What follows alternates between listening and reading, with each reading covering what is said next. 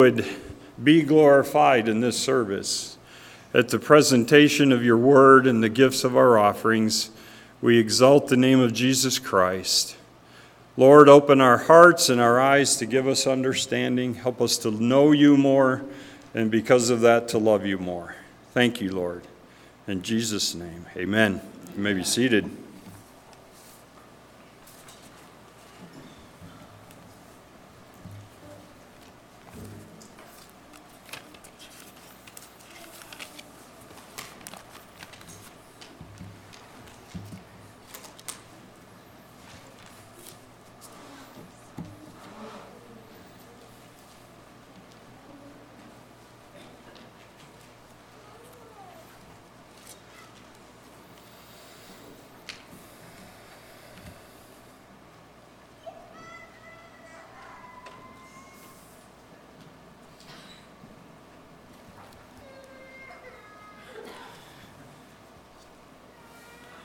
Open God's words with me, if you would, to Acts chapter 18.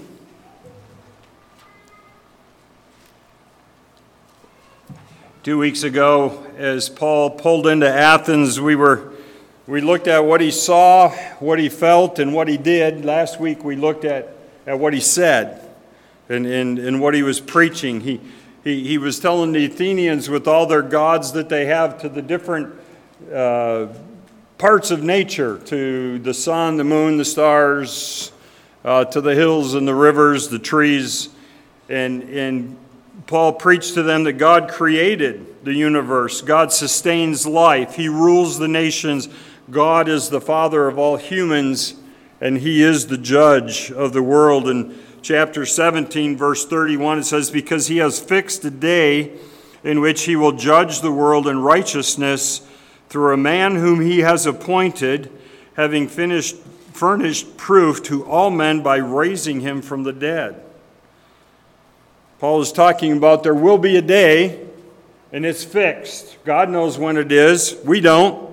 But there will be a day that he will judge, and he is the only one worthy of being the judge because he's the writer of the law. He's the only one worthy to judge, and that it will be the whole world. We talked in, Philippians 2 again about how every knee will bow, every tongue shall confess. Not just believers, unbelievers will on, on their way to the unbelievers on their way to eternity separated from God, and believers on their way to eternity with God. They will acknowledge indeed that He is God. And there was mixed reaction some wanted to hear more, some believed, and some said, You're nuts, get out of here, man. But at least he didn't get chased out of town like he had so many other times. He, this is one of the times where he wasn't beaten, bruised. But there was certainly stress, and, and that can be difficult too.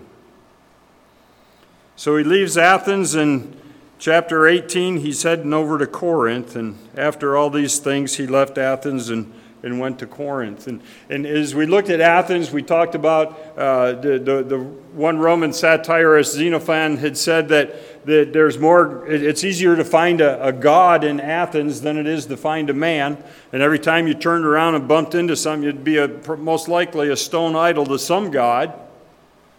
And, and so Athens was the, the center of the intellect and the arts. And, and just to contrast it, going down to Corinth, about a 49 mile trek down southwest in Greece there to get to Corinth. Thank you, Stephen. For those of you who can see, we're talking from Athens down here to Corinth. It's in the yellow part over here. Athens is here, Corinth is over here. Corinth is the center of commerce. It's, it's, not, the, it's not the intellectual uh, doesn't have the intellectual vibes going on that, that Athens does.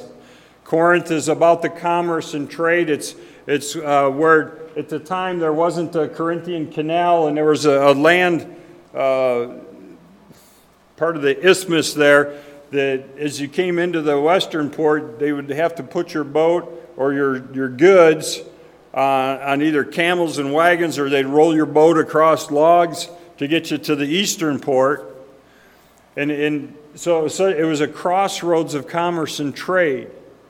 But it also had a reputation of being a city of extreme immorality. Up behind the city, about 2,000 feet on a hill, there, there is a, uh, the, the hill is called, uh, I'm not going to find it. I, I was going to remember this. There we go. Acrocorinth. And on, on top of that hill was, was a flat spot where the, the temple was to Aphrodite, or um, her other name is that you might know or have heard is Venus. She was the, their god to, to basically sex. And if you were in the city, uh, as, much, as much in Athens as you turned around and you would bump into a, a, a statue of a god, in Corinth, if you turned around, you could bump into a prostitute. And there were several thousand of them that would go about the cities seeking to find someone to worship with them to the god Aphrodites. So it was very, very immoral and dark. That's who they were. And so Paul, Paul goes from this intellectual center to this area of commerce and, and, and just wicked promiscuity. And when he gets there, he finds Aquila and his wife Priscilla. He found a certain Jew, verse 2, 18, Acts 18 2. He found a certain Jew named Aquila, a native of Pontus, having recently come from Italy with his wife Priscilla, because Claudius had commanded all the Jews to leave Rome, and he came to them. There's a lot packed into that verse. If you go to 1 Peter 1 1, it talks about the Jews being dispersed. And it talks about uh, how some of them were d- dispersed to the area of Pontus. And if we remember, that's up here near Bithynia. If you remember when Paul and, and Silas were, were leaving, uh, they were leaving Antioch here to see where the Lord would have them on the next part of their second missionary trip. They headed west to Asia, and the Holy Spirit said, No, not there. So they headed north up here towards Bithynia and Pontius, and the Holy Spirit said, Nope, not there. And so they came over here to Troas and went across to, to Philippi. But this Pontus is where Aquila is from. Don't know if it was his mom and dad or his grandparents or great grandparents that were with the dispersed Jews, uh, dispersed from Jerusalem and, and to that part of the world, but he, he's a Jew by birth, and he, he was in Pontus. He ends up in Rome. Don't know if he met his wife in Rome or if he, if he knew Priscilla from Pontus, uh, but we do know that when they leave Rome to head to, to Corinth, that they're, they're one, they're believers, and two, that they're married.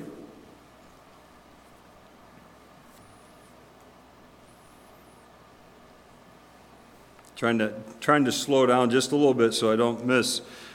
And, and the reason the reason they were they were sent from or that they left Rome was the emperor kicked all the Christians out of Rome.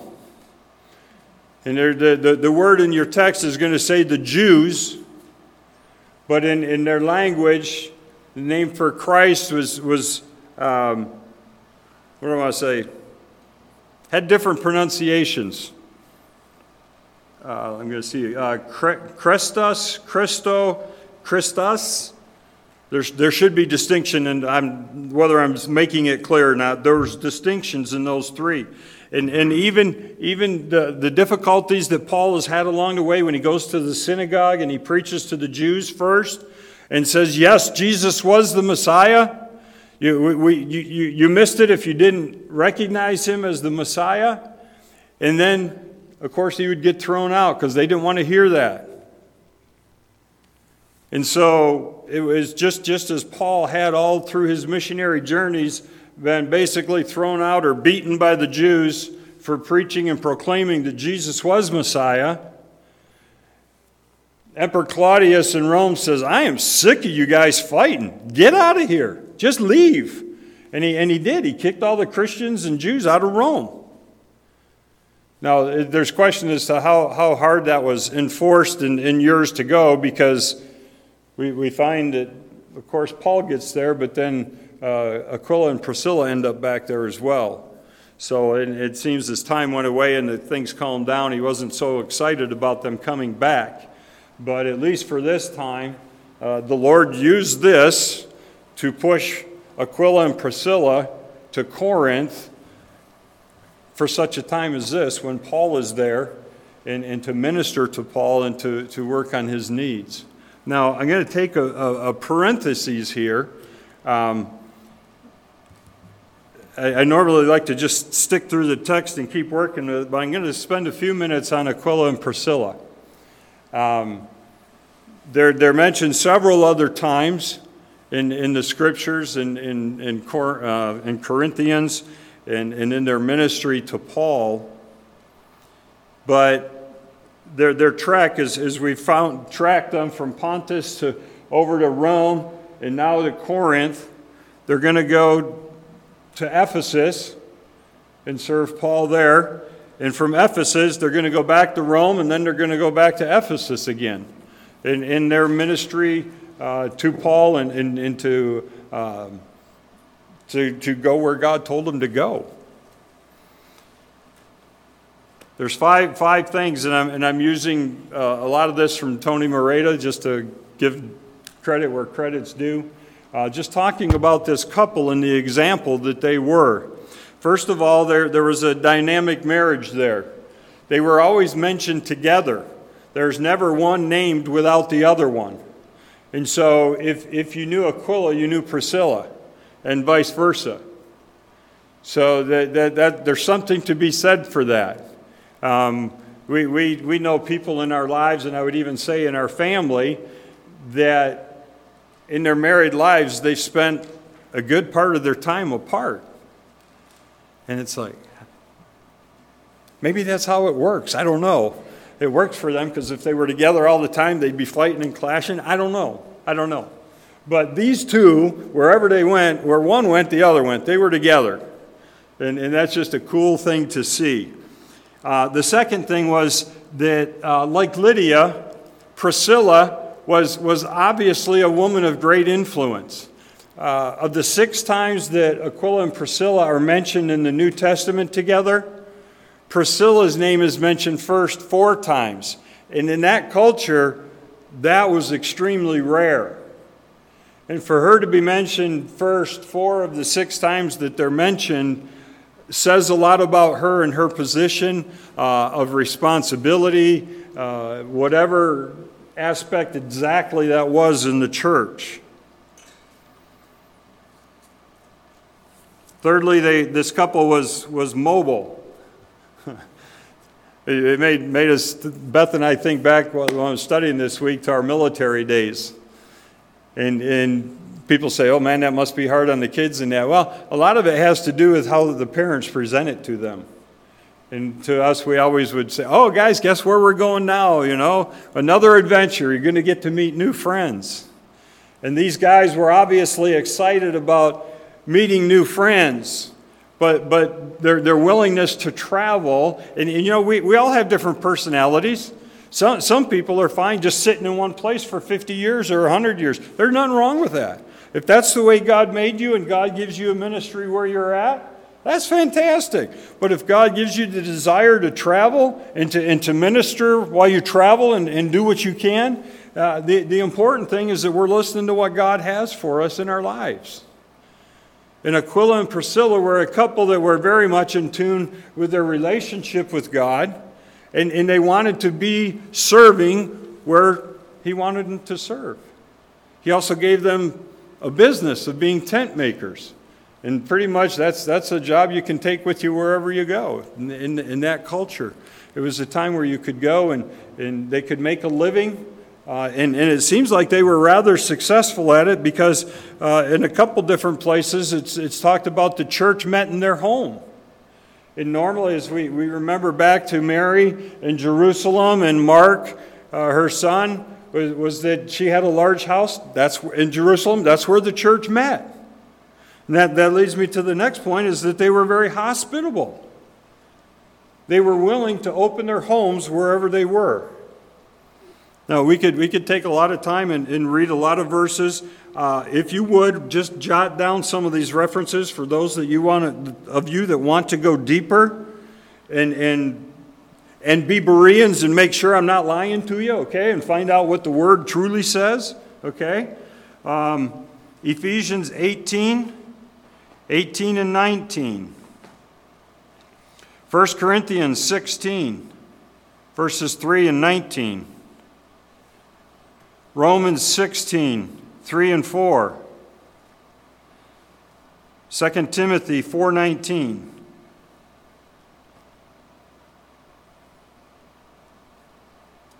Make sure I didn't say that one already. No, I did. You can make that, that Romans 16, 3 and 4, you can make that 3 to verse 5. 1 Corinthians 6:19. Yep, we mentioned that one. And 2 Timothy 4:19. I had some of these under different points. But they were very, very hospitable, always opening their homes to the church, uh, as, as we see here uh, in verse 2.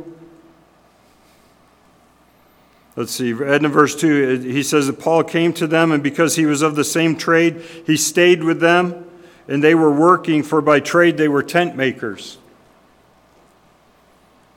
I don't know if all their employees lived with them or not, um, but at least Paul did. And, and at this point, when he's in, in Corinth, uh, not knowing anybody to begin with, uh, I, I'm no doubt sure that he met them at or near the synagogue. Because, as was his custom, he started in the synagogue. He started by preaching to the Jews, giving the gospel to them, telling them that, yes, Jesus was the Messiah. So, this couple was very hospitable. And, and Tony Merida tells us some things that, that will hinder our hospitality or our ability to be hospitable to one another. If we're overcommitted, or in other words, we're too busy. Intentional isolation. Some people like to be to themselves. That's not healthy. It's not the way God made us. And it does, certainly doesn't lend itself to hospitality. Addiction to comfort. I have to fight that one. I love my armchair in the basement, nice and cushy, and push it back especially in the wintertime, we start a fire down there and it gets to be about 84 degrees. No time. It's hard to be hospitable when I'm laying on my back snoring, okay? Selfishness, pride, wanting recognition. Now, when I, when I thank folks for, for the, especially the ladies for, for being helpful, uh, with, with Terry the last several days, and, and even in the kitchen yesterday for the, the uh, celebration of life for Jeanette. I didn't mention your names. I don't want to take away your reward in heaven because the, the scriptures tells us that if, if, if I were to brag on you now and list all your names, that, that that's your reward. And you're not going to get a reward in heaven because you got it here in front of men. Now, you tell me, who would you rather have your reward in front of, Jesus or each other here? Some people would rather have it here, and that's why they're not given to hospitality because they want recognition. Hey, look at me, look what I'm doing. And if I haven't said it a million times before I leave here, I'm sure I will say it a million times. Guess what, folks? It ain't about you, it ain't about me. It's all about Him. It is all about Him. And the quicker we understand that and realize it, the better off we'll be and the more harmony and love we'll have for each other and for Him. We, we are here to serve Him. And, and see, I, I, did keep it from last week. The quote from A.W. Tozer that we talked about last week God needs no one, but when faith is present, He works through anyone. Okay? God needs no one, but when faith is present, He works through anyone. He wants to use us. But the more we know and the quicker we know that it's about Him and not us, then we're better able to be used. And the fifth thing about this couple of, of Aquila and Priscilla is that they're, they had a Christ centered passion. I'll give you the verse again Romans 16, 3 through 4. They were co workers in Jesus Christ. They were risk takers, because God said that He would be with them and that He would never leave them. They were willing to travel from place to place to, to serve Him, to, to start their business all over again in a new location. Because that's what God asked them to do. And they were willing to do it. So we have a couple that had a dynamic marriage. Uh, a, woman in this, in this couple who was, who was a prominent woman like Lydia that, that wasn't afraid to step up and use her gifts. The couple was mobile, they were Christ centered, and they were hospitable.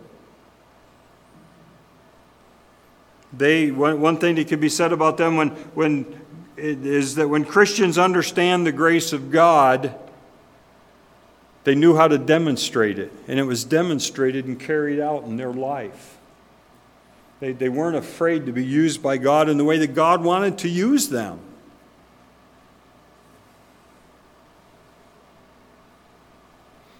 Okay, end of parentheses. We'll kind of get back to the text in Paul, okay? Hmm. Paul wasn't afraid to work, he was a tent maker. And, he, and, and when there, there wasn't the funds there, there wasn't the support there, um, he wasn't afraid to work and, and to get his hands dirty. Verse 4 and, and he was reasoning in the synagogue, and go back to the previous chapter 17 2. I'm not going to turn and read that, but you know that's one of my favorite verses in Acts because it says he reasoned with them from the scriptures. He, he didn't reason with them on Socrates or Plato or Galileo or you know whoever. He, he took them to the book. He took them to the scriptures. And of course, at that time, what they had was primarily the Old Testament.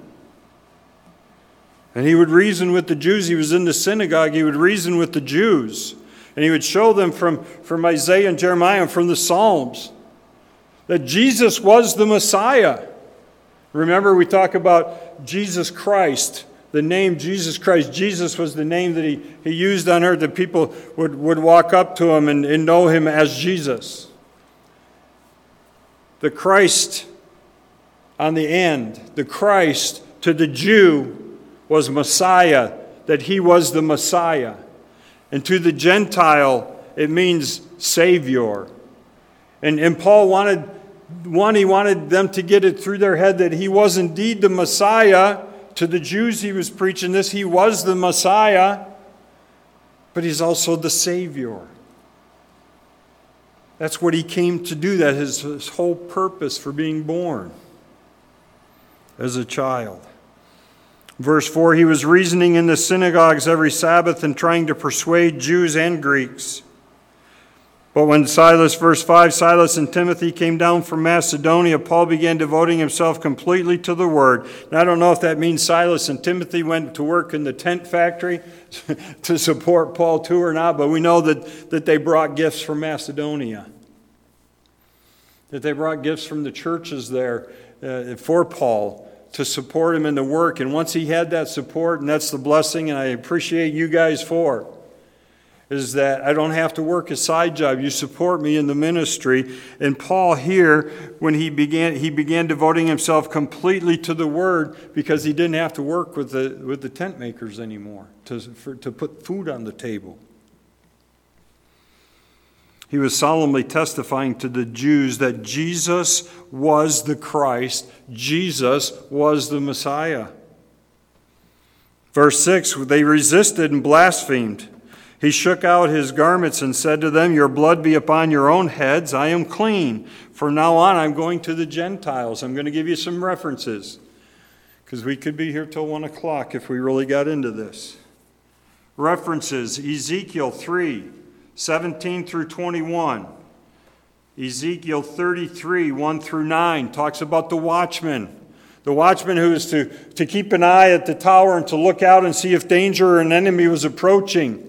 And then he would sound the alarm the enemy's coming. And if he did his job well and somebody, the, the people inside the city chose not to defend themselves, then their blood was on their own heads. It wasn't the watchman's fault. He did his job. He woke them up and said, Guys, we got a problem. The enemy's coming. Wake up. And then they get up and defend themselves. Nehemiah chapter 5, 1 through 6. And then verses 12 through 13. Then in the New Testament, Acts 13 51, Matthew 10 14, Acts 20 26 talks about our responsibility of sharing the gospel, but there comes a time, and, and that time right here in Corinth is, is in verse 6 for Paul. He shook out his garment and says, Your blood is on your own hands, on your own heads. I've told you the truth. I've told you and shared with you God's word. I've fulfilled my responsibility. Now I'm going to go tell the Gentiles. The watchman has sounded the alarm and you're not listening. You're not paying attention. So it's on you from here on out. The principle is very scriptural, is, is the, the scriptures as you study them later that I just gave you will bear out. They resisted, they blasphemed.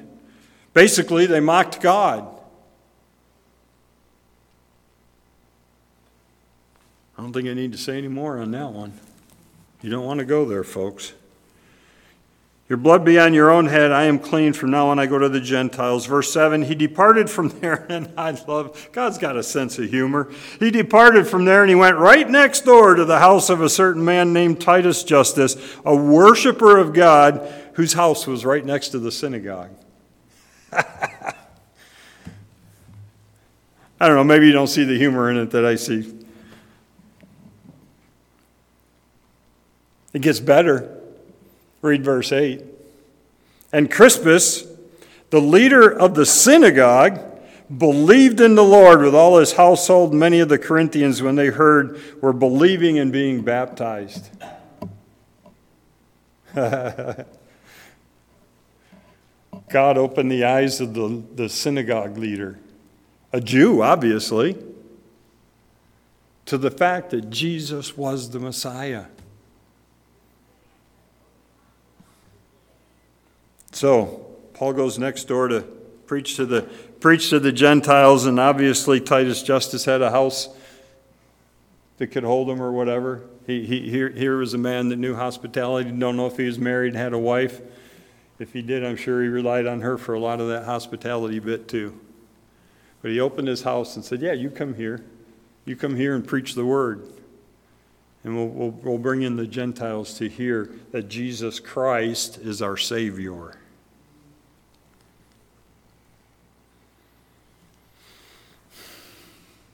They believed and were baptized. And just that, that, that, don't let that word household scare you there. We, we talked about that several weeks ago. That is, as you say, Jim and I caught the bus. Jim caught the bus. I caught the bus. Crispus believed and was baptized. His household believed and was baptized. His household didn't become saved because he did, as the head of the house. Crispus didn't save his whole family.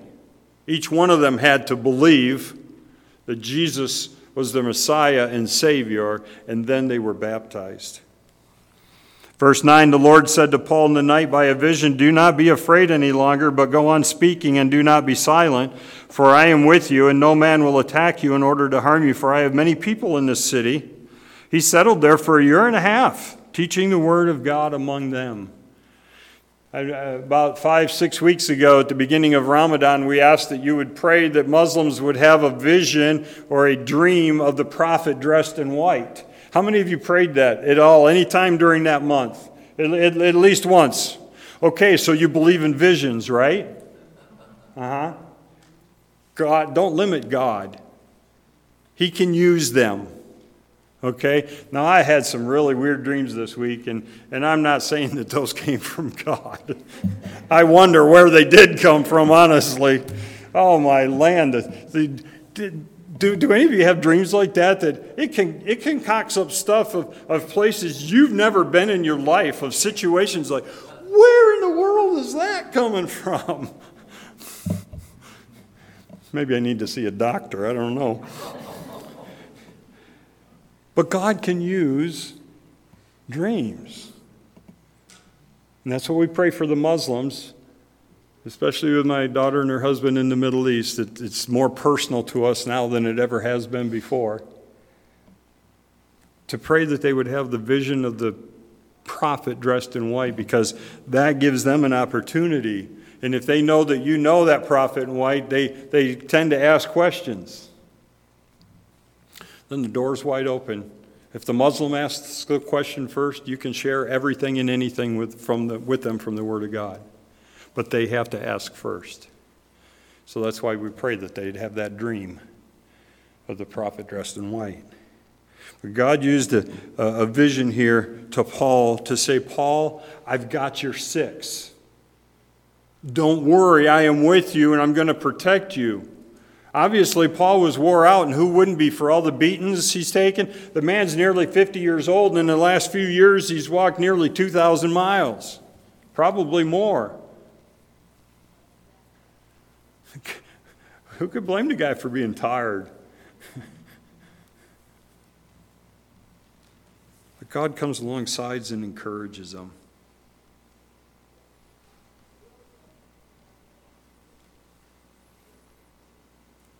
He encourages them from the fact that Titus Justus opens his house to him. He encourages them through Crispus, the leader of the synagogue, believing in the Lord. God encouraged Paul through the ministry of Aquila and Priscilla in his life, and, and, and he doesn't know it now, but further down the road, he's going to encounter, and they'll go with him many times to encourage and to build him up.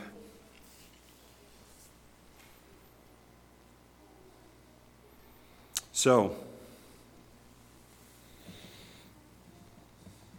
once more, the challenge to realize that it's about God and His will in our lives, it's not about us. God, here's my plan, bless it. Eh, wrong answer. God, what's your plan? What do you want in my life? What are you willing to do with me? How are you going to work in my heart? How, how can I serve you, Father? So, what does that look like this week for you? How is that going to make you different by the time you come back next Sunday and the Sunday after that?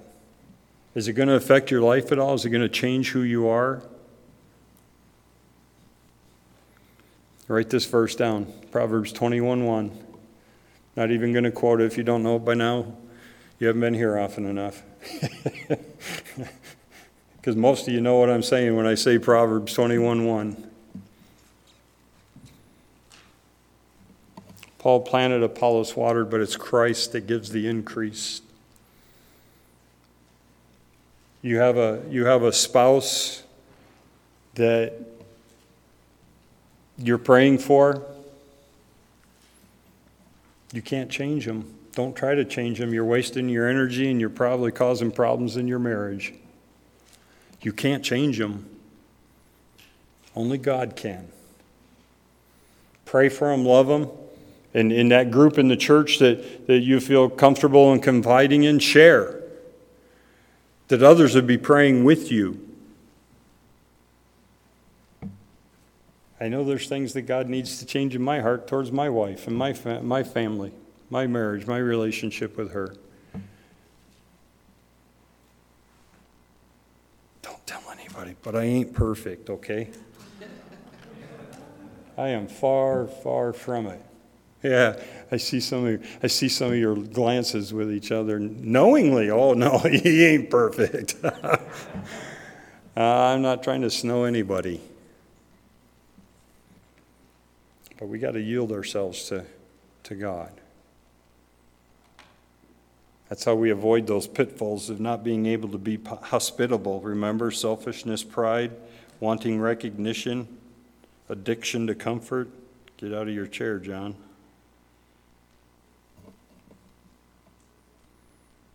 Like Aquila and Priscilla, are we willing to go wherever God has us to go and whatever do whatever he wants us to do? And to that part of the message, I say amen and amen, and I'm going to close that, and I, I want to close with something completely different.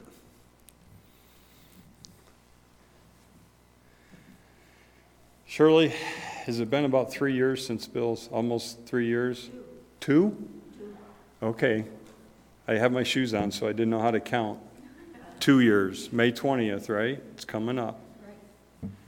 I had the privilege of doing the closing at Bill's funeral. Do you remember that? Do you remember the challenge I gave the people?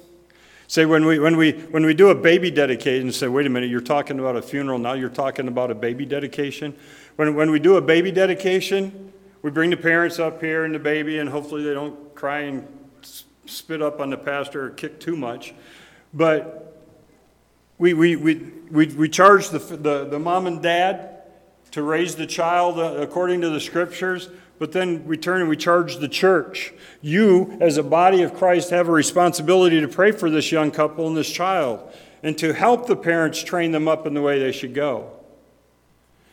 Well, at Bill's funeral, I challenged the group. It's the same thing, folks. We need to continue to remember and pray for Shirley after Bill's gone. And I, and I tell us now we have a responsibility to Elwin. His wife went home to be with the Lord two months ago. It's been two months. People other outside the family at this point stop thinking about it and they move on to whatever. The family will remember, but not even nearly as long as Elwin will. And, and the, you know, the cards have come and stopped, and, and the condolences and, and the hugs and whatever. We have a responsibility to this man to keep loving him as the body of Christ. Have him over for dinner. Just call him some stop by the house. How you doing, Elwin? How's it going? And, and, and let him talk about Jeanette. Let him share those favorite memories. Because he's going to remember. And, and we, we shared yesterday, Charles Spurgeon says that, that our last act of love to those that we're grieving for is our grief.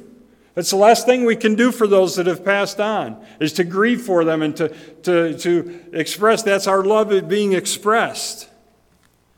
But we have a responsibility to this man. We still have a responsibility to Shirley. And I know there's others that have lost spouses before I got here. But we have a responsibility to take care of this man to love on him, to make him cookies, to have him over, to pick him up for men's Bible study. Thank you. To, to, uh, to be there for him. And, and not, not to be awkward about talking to Jeanette. Ask him what his favorite memory is. If you were here yesterday, I found out a lot about Jeanette that I didn't know before. What a joker she was. But let's remember. Let's remember. Just because we move on doesn't mean he doesn't still have pain. All right? And as a body, we need to be there to help him through that and to encourage him. Elwin, we love you, brother. And we won't forget you. You got my word. I, we won't. But as a, just as a challenge, remember that we have a responsibility, just like with parents with a new baby, to, to pray for him, to call him, pop in and see him. Even if you can only stay 10, in fact, you'd probably rather you only stay 10 or 15 minutes, I don't know. But let's remember, okay? Father, thank you for this body. Thank you for your love for us and, and help us to keep loving on each other. And, and as Jeanette's been home with you for a couple months now, Lord, uh, help us to stay right alongside Elwin and be there for him and with him and to keep loving him. And, and Shirley and, and those others that have lost spouses or loved ones that we'll remember. And we, we just even think now of, of Mark and Lori being in Mississippi and, and Mark's mom not doing well, Father. We pray for the family. And, and my understanding is that she knows you, she has a relationship with you, and for that we're very grateful, Father. But it still hurts when she goes home. And so we just pray that it, it, as that time nears, that you would be with Mark and Lori and that family, to know your presence and to know your peace, Father. thank you for this day, Lord, and, and, and help us to remember you throughout it, not just to, oh, we're done with church for the week, but Father, as, as we go through our day, to walk with you and to talk with you. And we thank you in your Son's name. Amen. We are dismissed.